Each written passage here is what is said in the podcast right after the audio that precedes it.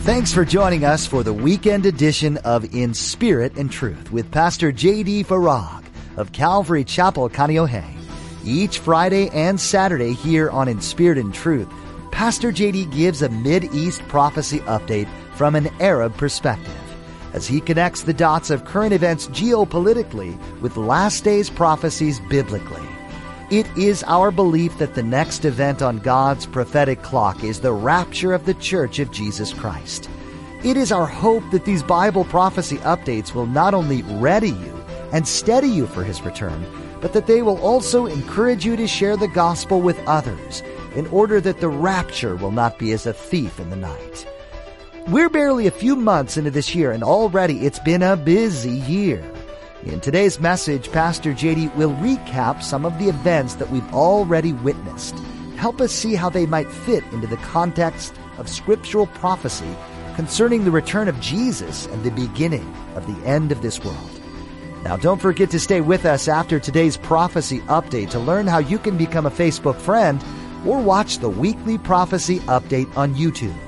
Now, here's Pastor J D with today's prophecy update as shared on February ninth, two thousand twenty.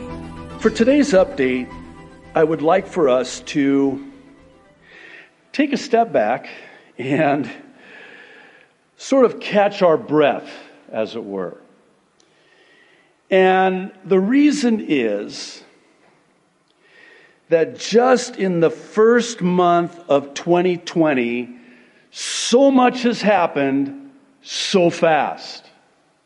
So much so that if this is any indication of what's ahead, then we would do well to buckle up our spiritual seatbelts and roll up our sleeves. You'll forgive the mixed metaphor. You'll see why I chose those here shortly.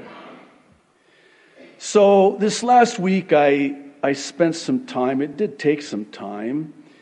And I compiled a list. I wanted to go back. Here we are, February ninth, already, right?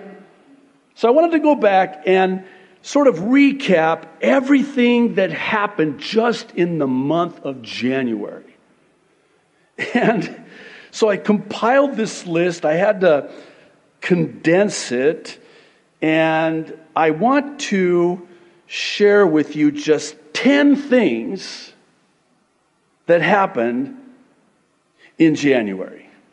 Number one, the Australian wildfires that started last July have now burned more than sixteen million acres, making it the worst in recent memory. Just to kind of put it into perspective, our property that God just miraculously gave to us here, from the water to the seven eleven, is three point one acres.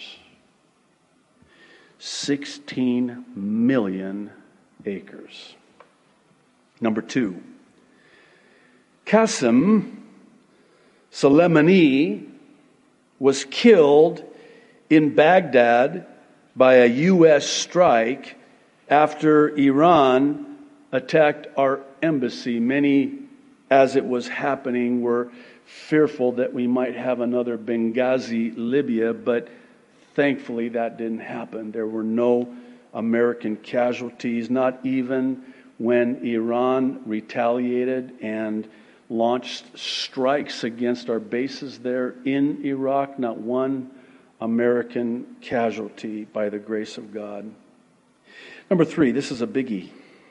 Been following this like many of you, but China finally confirmed that they identified a new virus named coronavirus, which is now spreading globally, and the numbers are terrifying, to say the least. By the way, all of these on this list, I could connect the dots with specific scriptures in terms of Bible prophecy that speak to everything that is on this list and the many others that time does not permit to talk about. This coronavirus, jury's out. But it should be noted that in Revelation chapter six, verse eight, the rider of the pale horse, and with death and destruction, it is believed that it is describing the spread of a pandemic by way of a virus that wipes out a third of the population of planet Earth. When you go into the original language of the Greek New Testament, it's talking about something like that. Matthew twenty-four, verse seven, Jesus answering the disciples' question about what will be the signs of the end of the age and his return. And he says there's going to be wars and rumors of war, and nation will rise against nation and kingdom against kingdom. There's going to be earthquakes and famines and pestilence. And he likens all of those things to birth pains, which come in greater frequency and with greater intensity. I know a lot of people are watching this very closely, and uh, certainly it does warrant concern. Number four, this is interesting. It happened on the last day of January. Britain finally left the E U in what's been dubbed Brexit, which started in March of two thousand seventeen when the U K formally announced the exit. This is big. Many suggest that this could be an explanation of Ezekiel chapter thirty-eight, verse thirteen, in a reference to the lions of Tarshish being that of the U K. Number five, the Russian government of Dmitry, bear with me on the pronunciation of this guy's last name, Medvedev, Medvedev, yeah, there we go. His second cabinet resigned, making Vladimir Putin what some believe is now a supreme ruler indefinitely in Russia.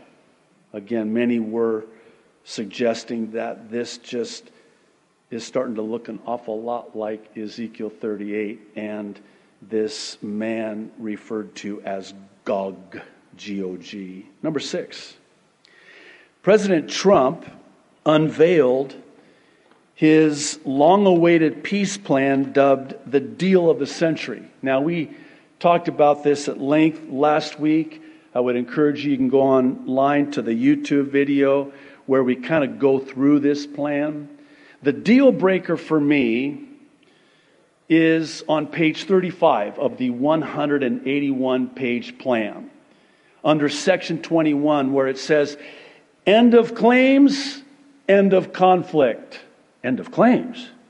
What do you mean end of claims? Oh, if you want to end the conflict, you have to end the claims. Well, what claims? Oh, the Islamic claim on Jerusalem and the Jewish claim on Jerusalem. What? So basically it's, I don't want to get too worked up on this. I got worked up last week, so go watch it from last week. But let me just say this. You are legitimizing the illegitimate claim of Islam on Jerusalem while at the same time delegitimizing the legitimate claim of Jews on Jerusalem. Uh, excuse me, I don't think so.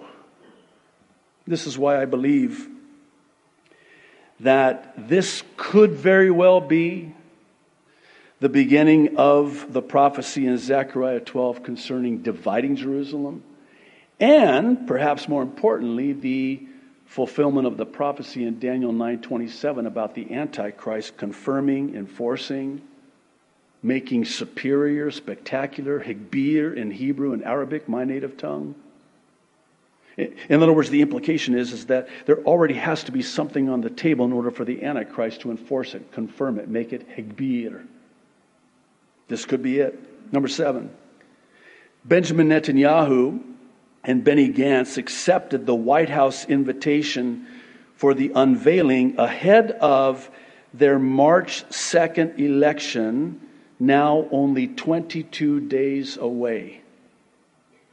This is the third election, and if you're reading the same news feeds that I am, uh, there's not much hope that there's going to be any conclusive uh, results that will come from this election in terms of a prime minister forming a government. This is something to also really keep a close eye on. Number eight, the impeachment trial of President Trump commenced in the Senate, leading to an acquittal just this last week.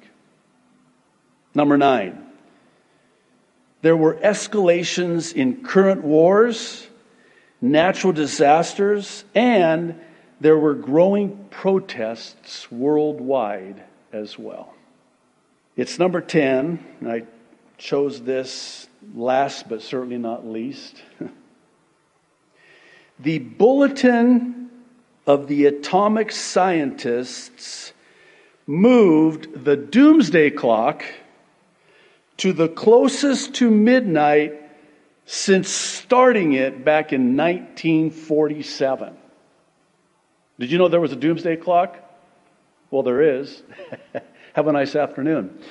Because now it's one hundred seconds before midnight, the closest it's ever been since nineteen forty-seven. Interesting, one year before Israel returned as a nation, fulfilling what I believe is one of the most powerful and profound prophecies in all of the Bible. Kind of set the clock in motion. This was all in January. Uh, call me silly. I've been called worse, certainly. But, oh my goodness, are you kidding me? This, this all happened in just the first month of this year? As I was preparing for today's update, I was just talking to the Lord, inquiring of the Lord, and, and He reminded me, actually, He took me back to two thousand six when I sensed from the Lord that it was time to start teaching Bible prophecy. This is two thousand six, fourteen years ago. And I started in two thousand six doing these weekly Bible prophecy updates, which some of you are going to shake your head in disbelief when I say this, but originally the updates were only like a quick five, ten minutes. Some of you are going, whoa, you haven't done a ten-minute update in, well, fourteen years, so... But just every week I would sort of talk about how that current events are pointing to these prophecies that we have in the Bible. And I sensed at that time that we were entering into a period of time in human history that was the likes of which we had never seen before, nor would we ever see again. That was two thousand six. Fast forward to two thousand sixteen. When one Donald J. Trump is elected President of the United States of America. I made a comment in subsequent updates about how that I believed that the election of President Trump in November of two thousand sixteen would in fact speed up Bible prophecy, the fulfillment of Bible prophecy. And fast forward to almost three and a half years later, and I have to confess that I'm a little taken back by the swiftness with which everything is happening. And here's the thing. We shouldn't be surprised because this is exactly what the Bible says will happen at the time of the end. Things will speed up. I want to draw your attention to the book of Revelation, chapter twenty-two, the last chapter in the last book of the Bible, verse twelve. Listen to what Jesus said. John writes by the Spirit, Jesus speaking. He says, "Behold, I come quickly." Hold on to that word. "And my reward is with me to give every man according as his work shall be." That word quickly, in the original language of the Greek New Testament, is the Greek word "takos," not tacos, not taco poke. Tacos, where we get our English word for our tachometers in our cars, which is why I'm using the seatbelt metaphor. It's a set time. It's a measurement. The, the time is set one minute. It's the gauge of revolutions per minute, R P Ms. You know what Jesus is saying here? He's saying, I'm going to come at a time when things are revving up, speeding up, redlining, if you prefer. I'm going to come at a time when things are just going so fast. The Apostle Peter in his second epistle, chapter three, verse nine, says this: the Lord is not slow in keeping his promise, as some understand slowness. Instead, he is patient with you, not wanting anyone to perish, but everyone to come to repentance. You might think the Lord tarries, the Lord delays his coming. I mean, I've been hearing for how many years now? The Lord's coming back. We're still here. By the way, that's a fulfillment of Bible prophecy in and of itself. Peter writes at the beginning of the chapter that in the last days, scoffers are going to come ridiculing Christians like us who say, hey, the Lord's coming, the Lord's coming. Where's the coming he promised? Everybody thought it was in their lifetime, and yet the Lord hasn't come yet. Well, here's why. The reason why the Lord has not come yet is because he's wanting everyone to come to repentance.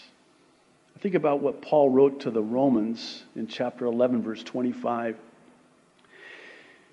He says basically that the rapture isn't going to happen until that last Gentile gets saved, when the fullness of the Gentiles has come in. When that last Gentile gets saved, oh, sorry. I woke some of you up. Uh, good, welcome back. When that last Gentile gets saved, we're out of here. I know this is silly, you'll forgive me, but this is how my mind is wired. Pray for me. Um, I always wonder, you know, who that last Gentile is. I mean, are we going to know? I, I, I don't think God would do that to, to him or her, whoever they are. You know, because then they would have to, like, put them in witness protection in heaven. Because you're you, you, what, what took you so long? Listen, I'm glad that the last Gentile didn't get saved before nineteen eighty-two. I would have been left behind. And I would not have heard the gospel. And I would not have bent my knee and confessed with my mouth and called upon the name of the Lord and come to a saving knowledge of Jesus Christ if he did. You know, back in the seventies, the Lord's coming, the Lord's coming. No, he can't come back in the seventies. I'm not saved yet. I don't get saved till nineteen eighty-two. He can come back in eighty-three. That's fine. Some of you are going, don't, no, not eighty-three either. And here we are in the year two thousand twenty. And still, he has not come. And this is why. Now, he goes on in verses eleven and twelve. The second part of verse eleven and the first part of verse twelve, and listen to what he says in light of this. Knowing this, what kind of people ought you to be? You ought to live holy and godly lives as you look forward to the day of God. And then he says this. Wait for it. Here it comes. And speed its coming. What? We we can speed his coming? How? Let's get this show on the road. Wait a minute. I thought God was sovereign. Oh, he is. But there is a way that we can hasten his return. Would you like to know what that way is? I'm so glad you asked. You're, you're asking, right? Waiting with bated breath. What's the answer? How can I speed his coming? Here's how. by reaching and winning the lost before it's too late. While there's still time, and there is still time, not much more time, the time is at hand. But until that last Gentile gets saved, we have this opportunity to reach the lost while there's still time. This is why two years ago, I sensed that at the end of our updates, I, I think about the Apostle Paul saying, "Woe to me if I don't preach the gospel of Jesus Christ." In other words, a curse come upon me if I don't preach the gospel. And so I just really sensed from the Lord that I needed to start ending the updates with the gospel of Jesus Christ and salvation found in the person of Jesus Christ. And that's why we, and when we, started doing the A B Cs of salvation. And as a result of that, we've had people, many people all over the world from our online church that have come to a saving knowledge of Jesus Christ. And at the same time, we've also equipped you to give you something that's simple for you to do in sharing your faith. Well, this brings me to the surprise that I have for you today. Barry and Karen McGuire are here with us today. I know many of you know him as the president of McGuire's Car Wax and the host of Car Crazy T V. But he's also the president of Revival Outside the Walls and Ignite America.